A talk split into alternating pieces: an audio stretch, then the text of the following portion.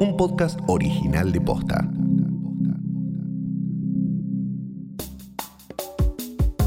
Hoy es el Día de la Acción Global por el Acceso al Aborto Legal y Seguro.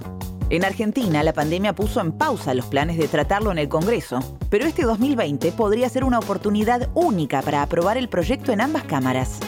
¿En qué situación estamos en Argentina con respecto a la interrupción legal del embarazo? ¿Y qué posibilidades hay de que se sancione la ley? Hoy es lunes 28 de septiembre. Soy Martina Sotopose y esto pasó posta.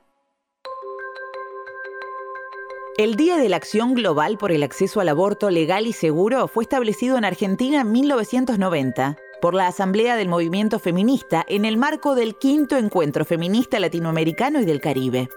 Este año se organizaron más de 100 actividades en toda la región. En Argentina se convocó un pañuelazo virtual a las 18 horas en el canal de YouTube de la campaña del aborto legal. ¿En qué situación estamos hoy por hoy con este tema tan discutido? El aborto en Argentina es un delito descrito en el Código Penal. Sin embargo, se establecieron excepciones para abortos no punibles, como en caso de violación y cuando existe peligro para la vida o la salud de la mujer.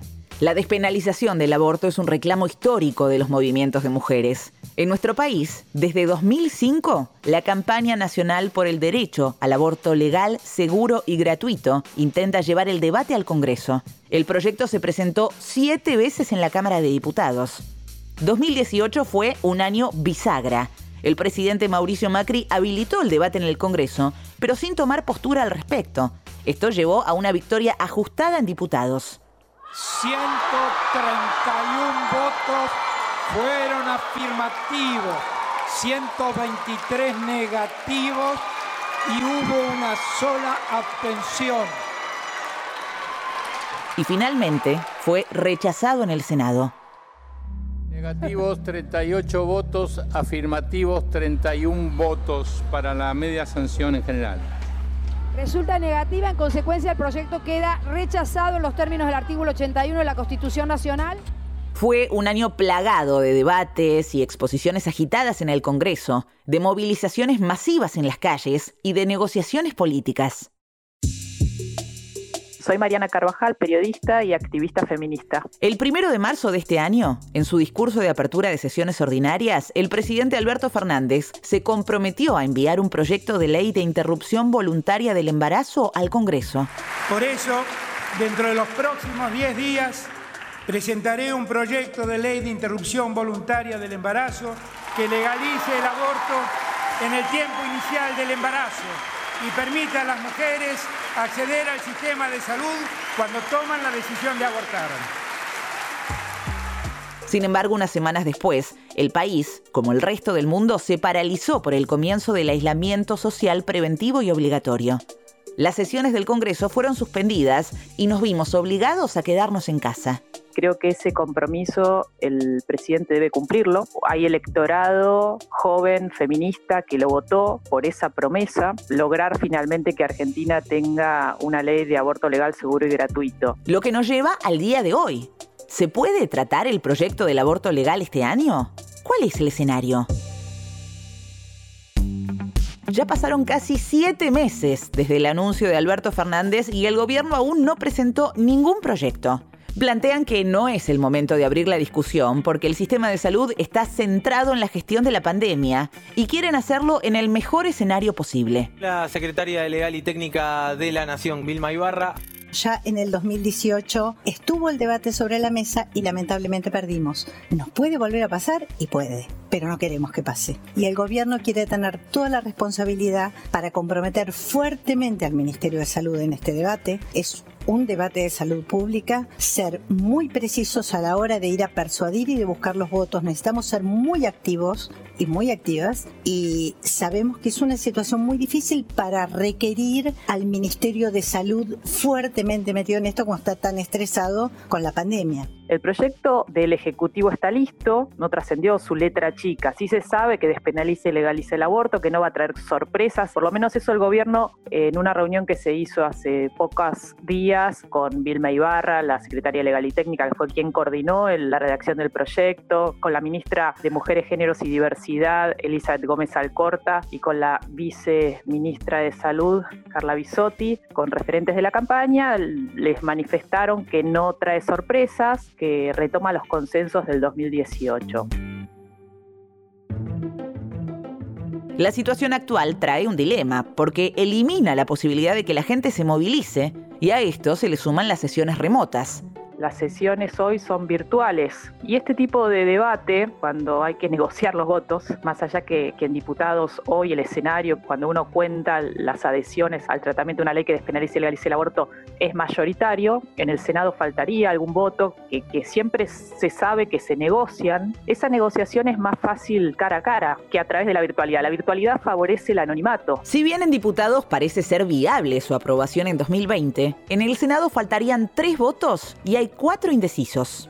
Sabemos que cuando hay un ejecutivo que lidera un debate, que promueve un proyecto, eh, es más fácil que salga. Lo vimos con otras leyes que han sido controvertidas para, para los sectores conservadores, como la ley de educación sexual integral en el año 2006 o la ley de matrimonio igualitario en el año 2010. Y ahí eh, fue clave el liderazgo de algunos referentes de, fundamentales del Ejecutivo para comprometer al oficialismo, sobre todo, pero también a votos de la oposición y ahí juega un rol fundamental la negociación. En 2018 la votación estuvo muy pareja durante 22 horas.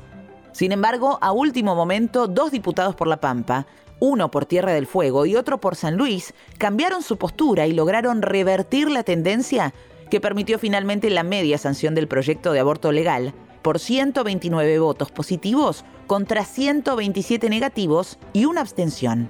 En 2010, Cristina Fernández de Kirchner invitó a un viaje a China a dos senadoras que tenían previsto votar en contra del matrimonio igualitario. Esto fue unos días antes de la votación, en la que se cree que fue una estrategia para facilitar la sanción de la ley. Y sabemos también que las manifestaciones masivas a favor de la despenalización del aborto han sido clave para impulsar el debate y para incluso la sanción. Así que tenemos también esa complejidad. Es conveniente el debate sin esa movilización, sin esa posibilidad de la ciudadanía reclamando este derecho en las calles. Y ahí estamos en esta cuestión dilemática. Sin embargo, también hay motivos para pensar que 2020 es el año para buscar la sanción de la ley, porque luego se puede complicar aún más. Si no se trata en el 2020, es decir, este año, el escenario se complejiza. El año que viene es un año electoral y sabemos que en los años electorales este tema, el del aborto, es muy difícil plantearlo, porque mm, quienes podrían tener un voto de apoyo condicionado, si pretenden renovar sus bancas, sobre todo aquellos que pertenecen o que representan, en el caso de los senadores, a provincias del norte, que son las más conservadoras, donde la Iglesia Católica ejerce presión, es más difícil que, que sostengan el apoyo. Para lograr la sanción de esta ley, se necesita un trabajo transversal de distintos actores políticos de diferentes partidos. Y en un año electoral es más difícil que sectores de la oposición apoyen una iniciativa oficialista si no es este año, podrá ser el que viene, y si no es el que viene, es probable que mm, el gobierno de Alberto Fernández esté más desgastado para liderar un, debate como este, y cuántos años más van a pasar. Por eso creo que el 2020 es el año, tal vez se abre una ventana de oportunidad durante las sesiones extraordinarias, cuando mm, eh, a partir de diciembre, que seguramente el gobierno las va a convocar, eh, esperemos que los contagios por coronavirus estén en descenso.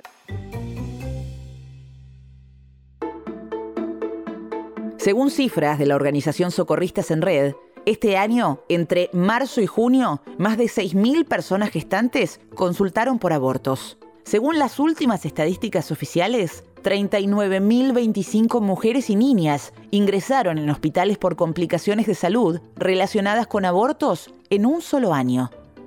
El 16% tenía entre 10 y 19 años. En Argentina se realizan aproximadamente 54 abortos por hora.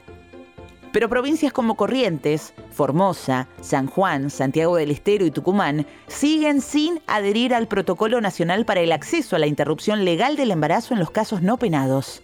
A pesar de la pandemia, los abortos ilegales siguen sucediendo y las muertes por esta causa también.